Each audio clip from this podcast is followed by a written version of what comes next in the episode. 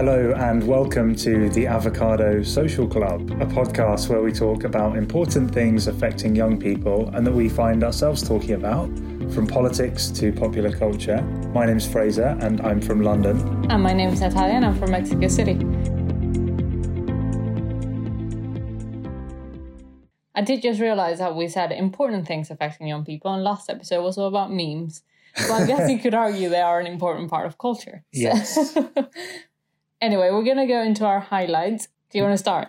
So, the first highlight is something that hasn't actually happened yet, but that we are both quite looking forward to, which is that Taylor Swift has announced that she is going to be re releasing all of her old music, re recording it, re releasing it all. Um, starting with Fearless, which which is actually I think it's actually the second sort of piece of music that she released, but starting with that that album on April April 9th. Mhm. Um, she released uh, what was it Love Story? Yeah, she, Love the Story. re-recording of that. It sounds very very similar to the original. Yeah, some people that know a lot about music were a bit like, "Oh, I love that she added this to it," but I, I Oof, it's hard to tell. yeah, tell. I couldn't, It is very hard I to really tell. tell. They, um, I was listening to uh, Apple Music One, the radio station with Zane Zane Lowe, and he played the original one. He went, "Yeah, no, it still sounds pretty good to me. Don't, doesn't sound, you know, it doesn't sound out of date. The instruments don't sound old. The Yeah. vocals don't sound out of date. But you know, it's good to get new recordings. Yeah, and I songs that we think like. obviously I don't know if we talked about this in our Taylor Swift episode, but but obviously the idea is that if you listen to the new ones, you're not giving money to her old producer. Yes, who she very famously fell out with, Yeah. and they still owns the rights to her music against. I think will. he sold them, but he still gets money from them, which is why she's re-recording because she has she wants nothing to do with him. right. So yeah, that's kind of the point of it, and we're looking forward to it. She's apparently releasing new things that she wrote at the time, but didn't come out. Yeah, extra tracks. Yeah. The our second highlight is Years and Years, which we're a bit late to the party on. I can't remember what year it came out in. I think it was 2019. Yeah, I think so. pre-coronavirus. Yeah, and yeah, very, very obviously pre coronavirus when you watch it. But it was very hyped up at the time when it came out, and I think I think it makes sense. I'm really enjoying it. And it was written by Russell T. Davies. I was kind of I wanted to watch it because I watched uh, It's a Sin, which he wrote, and I'll talk about in a bit. But yeah, that's why we wanted to watch Years and Years. Yeah, it's BBC, so you can get it on the iPlayer if you're in the UK. Yeah, it's about a group of a family. Yeah. It's brothers and sisters and their significant others, Mm. and their lives through years of kind of political upheaval and Yeah, starting from the mid sort of mid 2020s, 2024, I think. Yeah, I think that's the first. Yeah, it's the first It starts in 2019 and then they move forward to onto 2024, and then sort of then onwards, really, and all of the tumultuous events that are happening in the world and in Britain, some of which are kind of, yeah, that could happen, life might change in that way, whereas others are more, you know, more far fetched, I guess. Yeah. which is interesting to to see how it would play out. So our next highlight is actually more of a, a less less of a highlight, more of a feature of the last couple of weeks Yeah. for me, which has been the app Clubhouse, which you may or may not have heard about. For those of you that haven't heard of it at all, it's an audio based social network. Say it's kind of closest to Twitter, but with audio. So you can Yeah. listen into groups of people talking, whether it's famous people with lots of followers or just you know, friends, acquaintances, Yeah. things like that. I would say one thing that it has on Twitter is that the problem that has been spotted with Twitter for a lot of people is the lack of new nuance that you can have in during a discussion on Twitter because of the character limit. Yeah. Whereas Clubhouse, obviously, you can talk for hours with and discuss for hours with Yeah. different people. So obviously, it adds a lot more of that. I've just found it to be a bit messy for my head. I find it hard to know what room to join and when Yeah. and what. It's kind of I find it to be a lot. But yeah, you, I think it's yeah, I think you're right. I think the rooms are set up with names of the rooms or by clubs that discuss specific topics. So, for example, there are clubs about being a fashion journalist or being a Mhm. photographer or being interested in cryptocurrency or football, even if that's what you're interested in. But if you don't, if you can't think of which of those things you're interested in, it's quite hard because then you just see a list of things that are being talked about and some they're sort of happening in progress, and so it can be hard to get into them. Also, because it is quite new, there's a lot of people there that they do tech things and they do sort of startup things. So most of the rooms, I would say, are talking about building your life as a founder or being in tech or things being like that. Being a freelancer, being a marketer. It's got a weird. We said it, it's got some things in common with Twitter. I think just 'cause people sharing their opinions, but it's also got a lot in common with LinkedIn. In Mm-hmm. Yeah, that it does. People's bios are quite long, and everyone's sort of portraying the best version of themselves in at work. on their bio at, in a sort of semi-hybrid of work and personal Yeah. life. It's it's kind of odd in that sense. It's not sure whether it's a platform for your career or for your sort of personal use. use. in social life. But it's maybe the future is that these things are going to be much more blended, Mhm. and they're all just going to take place in the same environment. I guess that's that's how it feels on Clubhouse Yeah. at the moment. It's quite interesting. I've got Yeah. invites to give out. Yeah, if anyone wants an invite, let us know. yeah. And our last joint highlight is a show that we watched together. It came out on Channel Four. Well, it's not Channel Four. Is that what do is the streaming? Uh, all for All the four. streaming platform. um, I find it confusing. They have a lot of things with four, but all four, and it's The Great, which is a show about Catherine the Great, uh, kind of fictionalized comedy. Mm. But it's got it's obviously I think it's got some of the big moments in her life are true. It's just infused with comedy. It was written by Tony McNamara, who co-wrote The Favorite with Yorgos Lanthimos, So- and you can tell it's got a very favorite Yeah. feel to it. I would say it's a little bit funnier than the favorite. I think it's more aimed at being funny. I than think the it's favorite, but, it's- but stylistically, it's Yeah. definitely quite similar. And if you are a fan of the favorite, then you would almost certainly enjoy Yeah. the great. I think with the favorite, it was a little bit less lighthearted. It was Yeah. quite um Yeah, it was a bit more gruesome Yeah, in some exactly. ways, or, or less comedically so. yeah, and it, it's got Elle Fanning playing Catherine the Great and Nicholas Hoult playing her husband, whose name I've forgotten, which is quite funny given the context of the show. Yeah, so is is is I I really enjoyed it. I thought it was good, and there's a second season coming soonish. I think they're filming possibly. it. Yeah, yeah. So yeah, we we enjoyed that. That's on all four. Or if you're in Mexico or the US, it's in Hulu. So do you want to talk about one of your highlights, right? Yes, so one of my highlights has been playing poker with friends on Zoom. so that's That's, a really good idea. I think is we've a lot of people probably did this way back in 2020, but it's just something that I saw someone else do and thought it would be fun, a fun way to get together a small group of friends who hadn't spent had who we sort of made a lot of effort last year to catch up weekly on Zoom, but then mm-hmm. over Christmas and New Year it kind of drifted a bit. So yeah, finding a platform online, we use a thing called Poker Now, which is free, and you can just create games and set however long you want to play for, or the number of chips you want, and it's just fun having Zoom on the side and and playing for a bit of a laugh. So that's one of my highlights. yeah, and you do put money in it, which is makes it a little bit more uh, my sort of hobby highlight is has been knitting. I've been learning how to knit. I got a kit from Etsy, and it's such a calming thing to learn. Once you get the hang of it, it's really nice to do it at random moments in the day. yeah, I would say, and uh, yeah, I feel like I've been on my phone less yeah, and yeah, because you it's something that you can do while watching TV or something, rather than scrolling Instagram or Twitter while watching TV. So it's Yeah. sort of uh, it's it's good in that sense, and you hopefully will get a cool output at the end of it. Yeah, making a scarf. Yeah. Which seems to be the easiest thing you can make because you don't have to do shapes. I have no Mm. idea how do you make a hat. But I guess I'll learn eventually. uh, I've been enjoying that.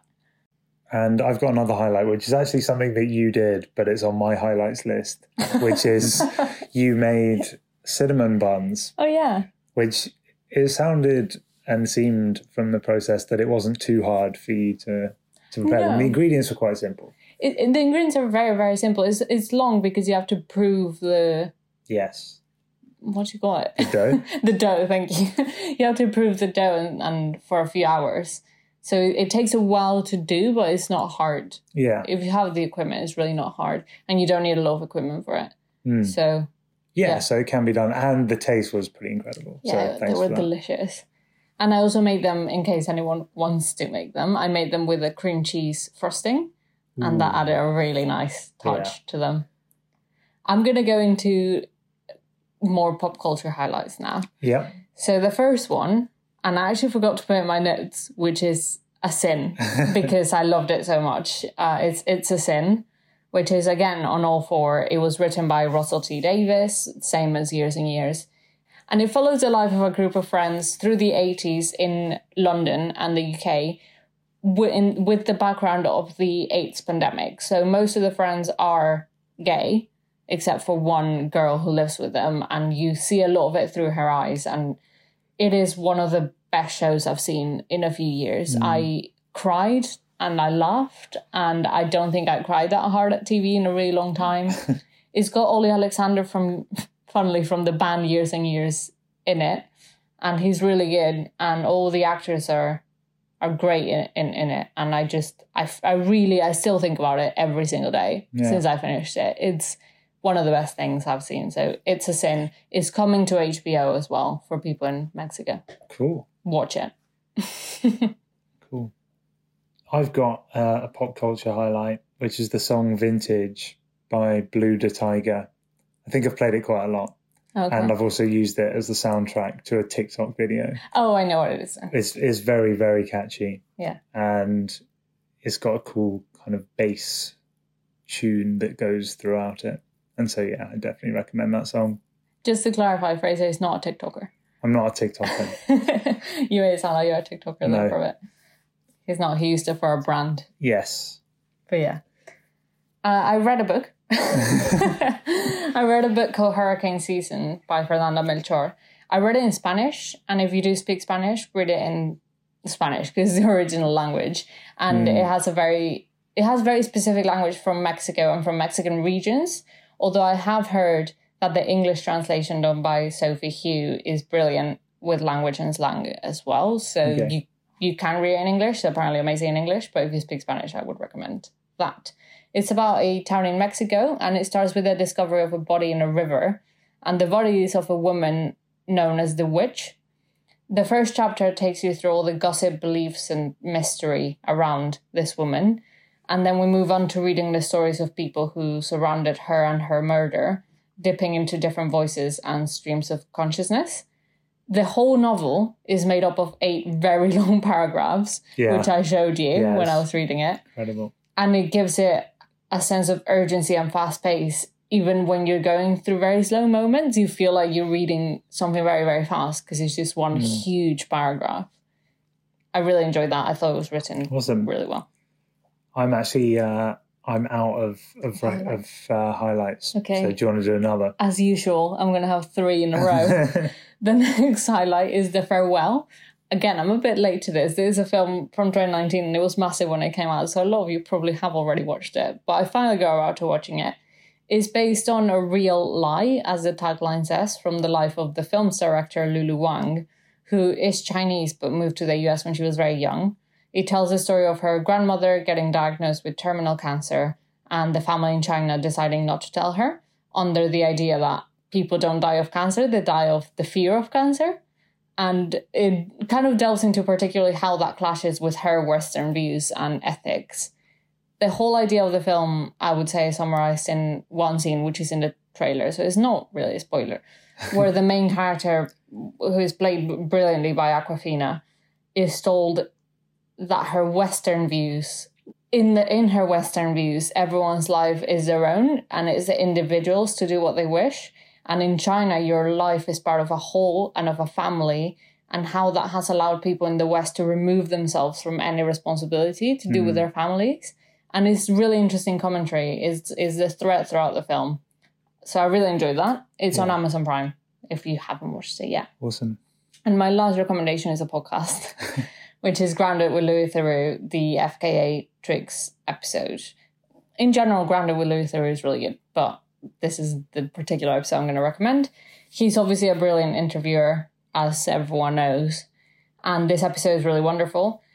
FKA Twigs very carefully calls him out on certain beliefs without being disrespectful and explaining her points in such a clear way, particularly when it came to domestic abuse and toxic relationships. She delves into her thoughts and feelings through the last year, having been struggling with the trauma of her relationship with Shia LaBeouf and the decision to publicly state her abuse allegations against him. One part that particularly broke my heart was her speaking about how she used to feel like a terrible girlfriend because he would wake her up in the night from like 3 a.m. to 7 a.m. and accuse her of really awful things and of not loving him and basically berating her. So during the first lockdown, she was just trying not to wake up in the middle of the night, just panicked from PTSD. And it spoke volumes about the effect that these relationships have on, on women and that are just not fully talked about in this level of detail. So it's a really wonderful interview, and I awesome. would recommend it. Right, so moving on to the topic for this episode, do you do you want to introduce it a little bit? Yeah, so we were thinking recently about different people that we know who have discovered their passions during lockdown, started something new during lockdown, and we wanted to talk with someone who had done that by starting their own business during lockdown, their first ever venture, I suppose. Yeah, yeah so Fraser interviewed Rushab, who is a friend of his and also has kind of, you've kind of seen his journey. So we thought it'd be really good to to talk to him. And you interviewed him over Zoom. So we're gonna listen to that now. Enjoy. So we're now joined by Rushab Shah, who, alongside his day job at a technology and engineering consultancy company, he is the founder of Portobello Vintage Market, which I'll let him tell you about in just a second. We'll also let you know where you can find out more about the business. It's a business I bought from. I'm a big, big fan of what they're doing. And I've also been really inspired by his journey over the last nine or so months. Rushab will tell me in a second how long he's been been running it for.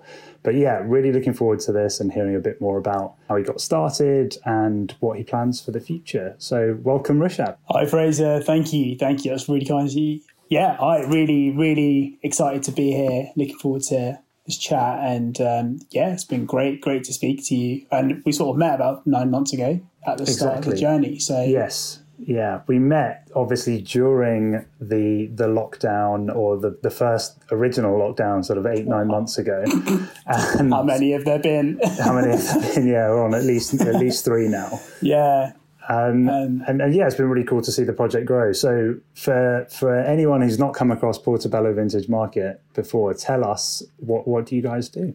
Yeah, so we are a, an online uh, vintage clothing brand uh, that sells clothing that comes for, that was manufactured in India uh, back in the seventies and the eighties with a Bohemian Western twist on it. Um, and all the all these items were sort of sold on Portobello Road, and it's almost purely vintage dead stock um, that we sell now. So yeah, yeah, awesome. And how so? How did that that connection to to Portobello Road come about? Well, so this, is this is an interesting story. So this this started back um, with my dad and and his two brothers. So I I kind of been brought up on Portobello Road. So I my dad used to um, sell in Kensington Market. So for those who know the area, that's that's nearby, and and then they um, end up moving on to Portobello Road itself, which is this hub of clothing, culture, vibrancy. It's the home of Notting Hill Carnival, all of that, and it's just full of sort of rich culture. And um, mm. what they did was they brought the the Indian manufactured clothing um, in this sort of bohemian era, and and gave it and infused that into sort of Western clothing like shirts, blouses, dresses. So yeah, so yeah, and I practically grew up um, in and around the the stock. And, and I remember when I was a kid, sort of maybe like four or five years old, there was an office above their shop where I would go on the weekend and sort of uh, just sort of sit there, do some homework, and just play with the the old uh, fax machine that they had up there, and and just mess around, which was good fun. Um, and and yeah, so so that that's sort of like the, yeah. the the background and actually where we get our stock from. It, it's uh, it's my, my dad's business that he um, him and his brothers set up and Hmm. and traded and did really well with. Um, and, and obviously back then the stock wasn't vintage, although they did used to stock these incredible um, Afghan embroidery jackets and, and waistcoats. Hmm. And some of this embroidery like over hundred years old. Yeah. Um, it, it's crazy, and and they're they're truly rare, one off. Um, and even then, they were upcycling. They were they were that was sort of excess or repurposed material. Um, they used to repurpose a lot of velvet um, from other. So you can see on some of the items, you'll see the Yeah. sort of uh, the old marks of where like pockets used to be, and and and, and bits of tr- uh, trim and stuff, and where the velvet's not quite the same sheet because it was sort of all put together, and it's um, Yeah. so yeah, so so the items that we um, we started selling was is, is from my dad, and that's what kind of got me into this. Yeah. And so you saw this like over many years kind of what your dad was doing and what was part of your your your life growing up and then decided sort of last year, you know, what what prompted you to take the decision to take this this online and and try and make this into a brand and make this into something for for yourself? Yeah, so I I kind of got to a point where I I, I kind of felt like I wanted to do something on the side of, of work.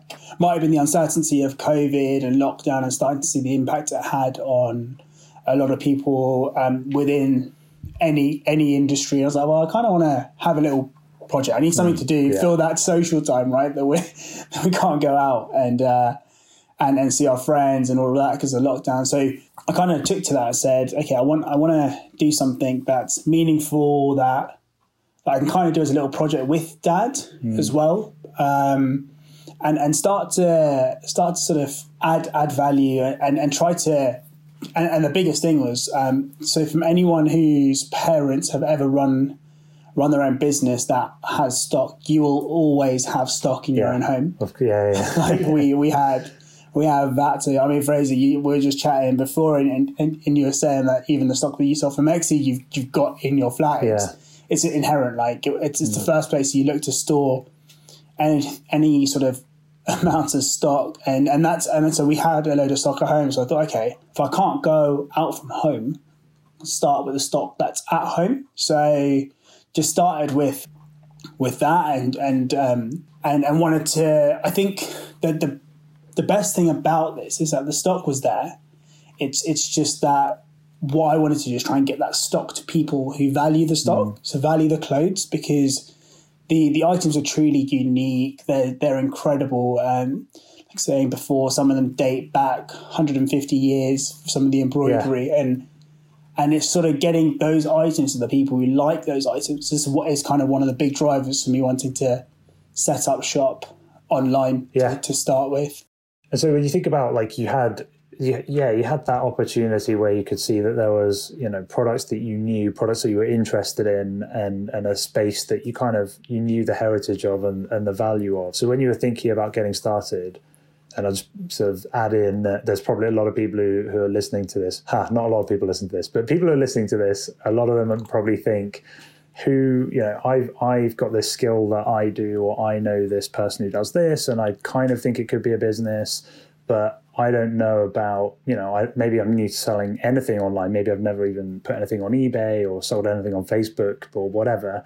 So how do I think about actually taking my side project or knowledge into something that I try and sell? Like how did you think about taking it from something you knew about something Yeah. that could be a business? Yeah, trial and error. I think is is the route that I went Yeah. down. So I so so obviously yes, like you said, I knew that the stock, my dad, the, the items were incredible, um, and when they're all on Portobello Road, they look immaculate, and um, and and m- so being from a very different generation, uh, generation that my dad they they've always seen the online influence come, and they've always seen uh, retail companies go online, and obviously, and that sort of mega trend around around people just sort of buying more online. So they saw a decline in their business, but they never went online.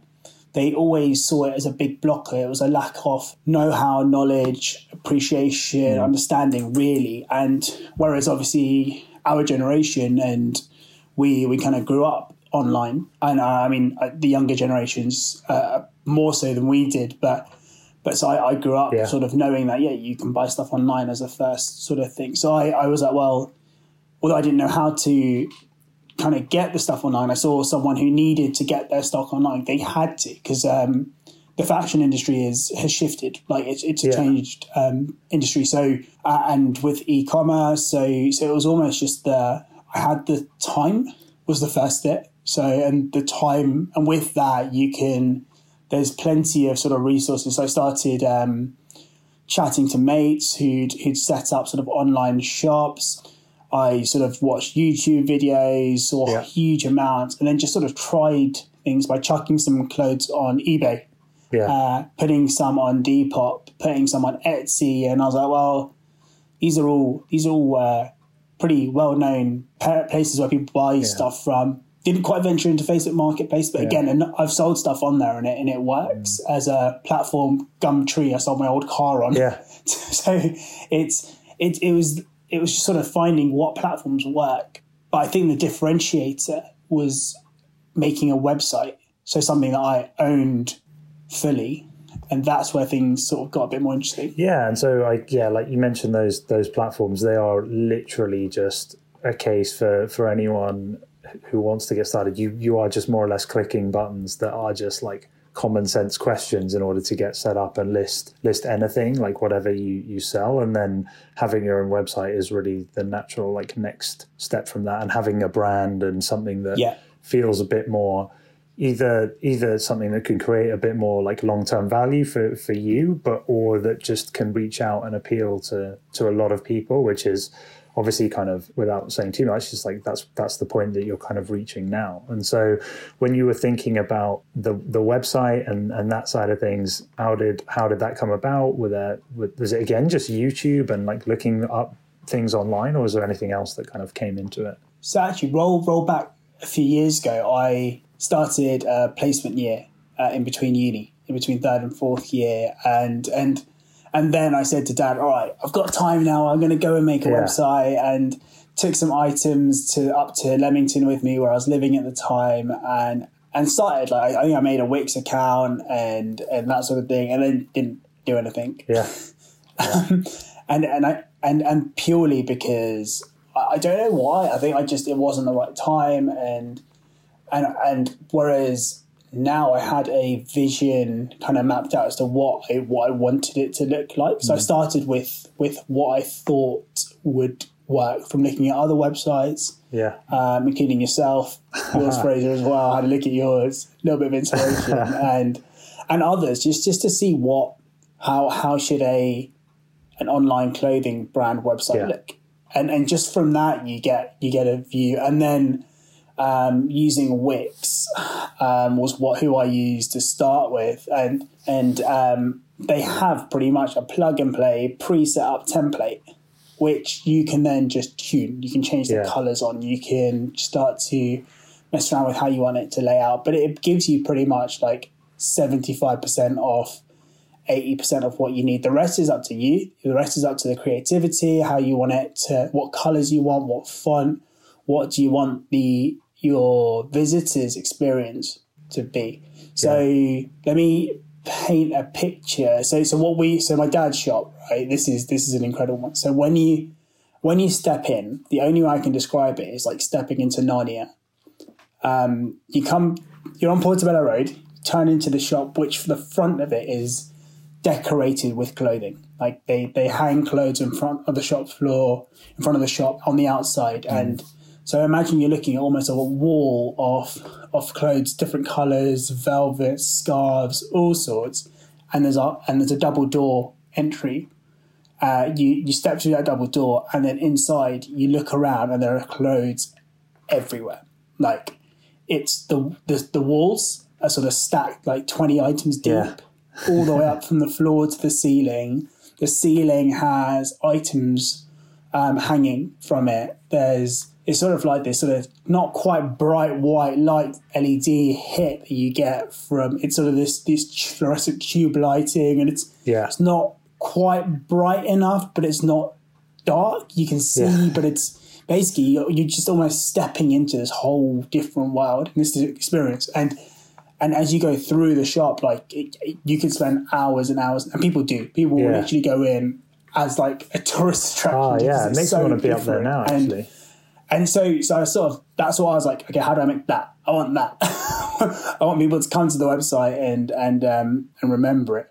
But then obviously I have no idea how to code. I've got no idea how to actually make something. So I thought um, you've got to have like something that's that's slightly distinct. And what what makes you you? I think thinking of that really helped to start. Awesome. Yeah, I think that's super super clear and like good advice for people who who are thinking about how to take inspiration for their their brand. And yeah, it makes me really want to just hearing about the shop and stuff really makes me want to go up to to Notting Hill and Portobello Road and explore again, which hopefully we will be able to do sooner rather than later. Just also in terms of the the business, you've and and you know advice for other people getting started. You've got your your co-founder who helped you with the business, and I don't know if there's any like advice there for people about finding other people with different skills or other people that you might want to get involved if you are starting a project. Yeah, uh, I couldn't agree more.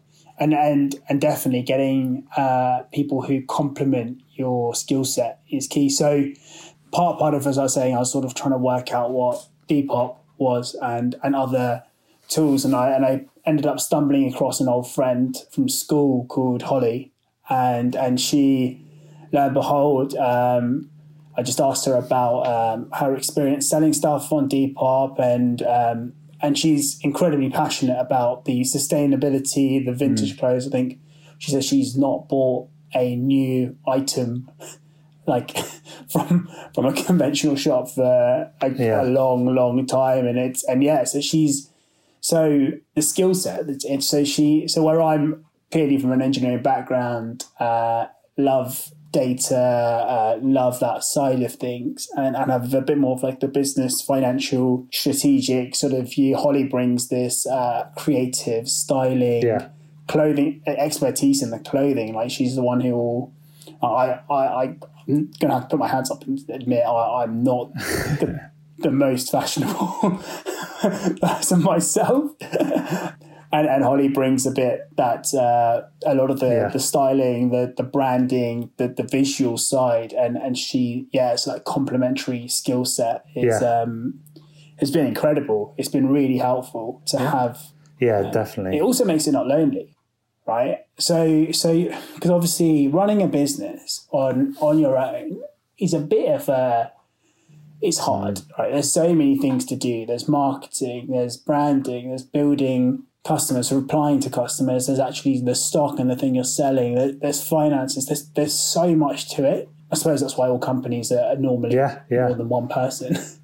Um, yeah, and so just to like skip skip on to to sort of now and like reflecting a little bit on on kind of kind of how it's how it's gone. Tell us how it's how when you started and sort of where we are now on the journey. Yeah, so so it started pretty much with a website, thinking, "Cool, I've made a website. The, everyone on the internet's going to come and see me," and it was silent. When when when was the website launched? What was the what was the date that you? June, so Yeah. it was June and early June. I should know the day. It's a bit of a milestone, but but yeah, I but it was just like I was like, right, I've got a website now. I, I'm Yes. here. Come to me. I was like, well, and then silence, and and that was that was obviously a little bit of like a what you build it and they should come, right? That's the that's that's what everyone says, and and and and, and what I very um, so we we then started to we did make some sales, we made profit, and it was really good because it, it just started to add a bit of confidence to say that actually the stuff that we've got is pretty good, and actually we were selling more on Depop um, than the website, just because Holly had a load of experience on Depop and, and we knew how to make that work. And and we were like, well, this is great, and and this is really good. And but I think what I very quickly realised that the reason why my dad was on Portobello Road, the reason why people go to specific places to set up shop is because they know that um, they will bring uh, people go there for that particular style of item. People who like vintage clothes will go to the Friday Vintage Market at Portobello Road to, to look for it. And and and where as an online business in in the sea and the abyss of every single website on on that, it was realizing that well, although we can't go to people aren't going to come to us. We kind of have to go to them. So we, we started advertising and started just to leverage sort of the Instagram uh, following we had and and that and that saw um, a bit of a change in the business. And we were able to sort of take the items and, and get them in front of people who actually were looking for it and looking for items that were of a particular style vibe and and that and that was a massive unlock for for us and uh, almost to the point where it starts to becoming a challenge to keep on top of the stock. So, so the items are yeah are very a lot of them are very similar. And and I was saying um, to yourself, Fraser, before that actually we we have a particular a blouse, and now that blouse will be some of them will have in in different materials. So some are chiffon, some are lace, some are velvet, some are cotton, and and then we have different colors in that same item as well. And then on top of that, sizes it. And very quickly, some of them we have a few of, some of them are none. And some of them we have like five and 10 of. And it's sort of managing stock is, it's been, yeah. been, been a challenge actually. And the, and the other bit is it's, it's obviously the clothing, clothes are vintage and, and the idea of like, how do we faithfully sort of make sure that the clothes are as good a quality as they should be because there is always going to be sort of loose threads yeah. and slight marks and with anything vintage and we're just trying to make sure that we get the products and do what we can within yeah. reason to, to make to touch them up to any loose threads um, any hems and stitches i mean behind me at work i have uh, i've got the sewing machine that i've had to learn to use, which oh, awesome. has been, been quite fun. Although major surgery is normally done by my dad. That's good to good to know. So you're getting to the point where like the stock is and the the challenges are like managing the amount of orders, managing the amount of stock, and you know obviously accelerated a lot, as you say, with the Facebook ads and, and Instagram and the the promotion, which is really cool. And so you're thinking maybe thinking just like further ahead what's in store for the rest of the year and, and beyond? Yeah, so I mean, like, like you said at the start, you're right. It's been nine months. It's it's been crazy nine months to say to say the least. Um, and and looking to the rest of the year, we we're actually um, planning a little bit of a breather and a bit of a um, step back because what we've realised is we really need to get a better understanding of the stock uh, and what we've got. Interesting. Um, so plan the plan is actually going to be um, over the next couple of months is almost take a little bit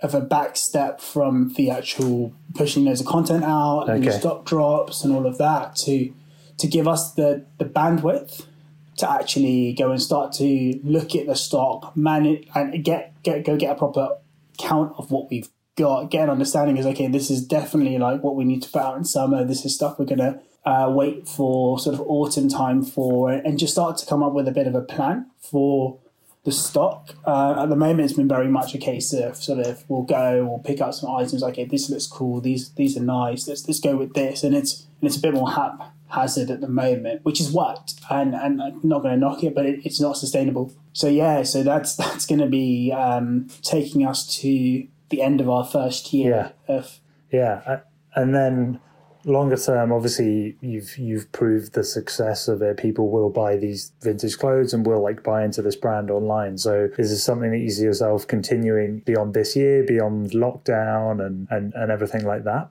Yeah definitely definitely. I'm looking forward to what it has in store for it because where where I see um, Portobello Vintage Market as, as the online store is is, is almost uh, the ability for us to sort of work with other people. So we at the moment we've got a finite amount of stock. We've got what my dad's got um, that we're trying to help him sell and and sort of buying from him and selling on through our business and and what's um, what's exciting is we've started to do things like collaborations with artists. Mm. Um, so uh, one of our one of my friends who started a little venture of painting and sort of graffiti style art we sort of said, well, how about we we start to look at this idea of customization on some of the items that we we have, and when you when you start to look at layering that on top of is is that somewhere that Portobello Vintage Market could go? Yeah. I mean, the name in itself allows us to think a little bit more outside of the box of us purely. Uh, can we can we help other people? Can we can we create an online market potentially? Can we look to, to to be able to provide products that are all within the same sort of line of we are being ethical, we're being sustainable, we are yeah. helping to create a change using things that are already there and, and finding the right people for the right product. And yeah, so I think I think that the next few years is going to be an interesting journey for Portobello yeah. vintage market for sure. Awesome. So yeah, and I think the, the collaborations obviously kind of opens it up and the brand name opens it up to hopefully more people. And so thinking about maybe looking looking back to over the last nine months and forward as well. How do you think the lifting of lockdown or hopeful sort of return to normal in the next like year or maybe longer how will that like shape things going forward or make it different for you running the business? I think it's going to help. I, I so from my point of view lockdowns been a catalyst for and an enabler. I don't I don't think this business would have started had it not been for the lockdown because I've been at home, I've had the ability to spend time. I normally live in Brighton, so I'd move back to London to my parents' place where the stock is and dad knows the items like the back of his hand and and so if it wasn't for it. But what it's allowed us to do is start to get the, the groundwork in, a lot of that hard initial how do you start to create a brand? How do you start to do all things? What we want to do next is things like photo shoots with groups of people. Yeah. We want to ensure our models are diverse, but at the moment it's me and Holly. Yeah. So no choice. so we're kind of like we've got what we've got. We I think, but we want to we want to portray like um, we want to ensure we are doing things in the right way. We want to do things right and and so having um, having representation from different ethnicities, sizes, all of that, it, and, and doing a proper photo shoot of the products, I think is going to be massive. But you can't do that until until things close down, until things open up. I think, yeah. and and when festivals open up again, that's going to be another uh, opportunity for a lot of the items where people will actively be looking for. So lots of people used to go to my dad's shop for, before Burning Man, yeah. for example, to, to find things that just completely out of this world, but really high high um, quality stuff. But it's uh, for for that, and it's and it's that sort of thing. So I'm looking forward to it. I'm obviously looking forward to getting out of the house and, and back to more sociable. Um, I think we all I think, are. I think it's. But, but I think with it comes um, some really positive steps and, and the ability to, to get within two meters or one meter plus whatever the government's backing now of people to actually be able to do things is going to be a massive unlock. No, definitely. I think it's it's really cool and hopefully good timing for you, like you say, later in the year once you've had time to reflect on everything that's happened, kind of happened, and, and get things in place with the stock and everything like that. I think it could be could be really good timing. Thank you so much, Rushab, for, for telling us a little bit more about the the business and your journey. And I think to me, it sounds like there's still an opportunity for for anyone who's got an idea. There's always going to be a niche for new things, and just getting yourself in there and, and giving it a go is definitely worth doing for, for anyone listening. And yeah, lastly, just where should people find you if they if they want to find out more or talk to you or the, find the business? Yeah, so so we the easiest place is Instagram. So we're at Portobello Vintage Market. Um, that's our handle for the Insta Depop. Um, you can find us at portobellovintagemarket.com. Um, and yeah, just please, please reach out. We love hearing from from people. We love chatting. We, um, if you've got any questions about stock, etc., we we love just to share and make sure that you get get an experience. So yeah, if you want to reach out to me, if you've got any questions, thinking of starting a brand, give me a shout. I'd love to hear about it and, and see if we can help awesome. as well. Cool. Well, thanks again, Rushab, for appearing on the podcast and we'll catch up soon. Thanks for having me, Fraser. And yeah, I love what you're doing. And thank you, everyone, for listening. Right. So thank you for doing that. That was a really interesting interview, I think. Yeah, thanks, Rushab. It was uh, it was good good to catch up with with him and think about his business and hear about all the work he's done over the last nine nine months or so. And yeah, a few really cool insights there, partly just about the process for him of getting set up online and everything that went into mm. it, which was interesting to hear about. And also just the advice that anyone can sell things online and that it just takes a, a, little spark to identify what that thing is for you that you could could do if you want if you want to or even if it's not selling something for money but just sharing your work Yeah. or something that you're passionate about i've seen a lot of people for example um, who've started up a second or third instagram account just to talk about something or blog or share pictures that of something love. that they, they love which has been really cool Yeah. And I think something that he said about setting up online that I thought was really interesting is, well, I first started doing this, but then that didn't work, so I changed it. And I think that that is something that we don't give ourselves a chance to do sometimes, and we just go in and do something. And if it's if it's not perfect the first time, you Yeah. just think, oh, that didn't work then. Yeah, if it hasn't sort of met your initial expectations or thoughts of how it would work, then that's okay. You just need Yeah. to figure it out, or actually, in Rushab's case as well, get some some help and expertise from other people, which I thought was really cool. Um, Yeah. Partly, originally, it was his idea to help out his dad with the project and with the stock that his dad had, and get get that business online. But then also to then get his friend involved, who had a completely different set of skills and, and interests. Um, I think that was really interesting. And I think that's something we can both get behind is really when you're starting something quite big, I would say, it's good to have someone to bounce off of and to know that you you have that help all the time. So having a, a business partner, I think is is important. I say as I start a business without a business partner, but I but think you've hopefully got people around you who who are there to help you out. yeah, definitely. exactly. I know Yeah. that I've got a good support network of people doing the same thing as me that would be able to help me. So having something like that, I think, is a really good idea. Yeah. So hope you enjoy the interview. Yeah, and hope you enjoyed the episode. We had had fun making it, and Yeah. hope you enjoyed listening to it. And let us know if you have any other topics that you'd like us either us to talk about or to interview someone Yeah, about. We've done the psychology series, we've done this one. So anything that you'd like us to talk to an expert or someone with experience about, just let us know. You can write to us on the Avocado Social Club at gmail.com or find us on Instagram as at the Avocado Social Club. I'm personally on Instagram as at underscore Natalia Alvin. and I'm at Fraser D Bell. See you in a couple of weeks. Bye. Bye.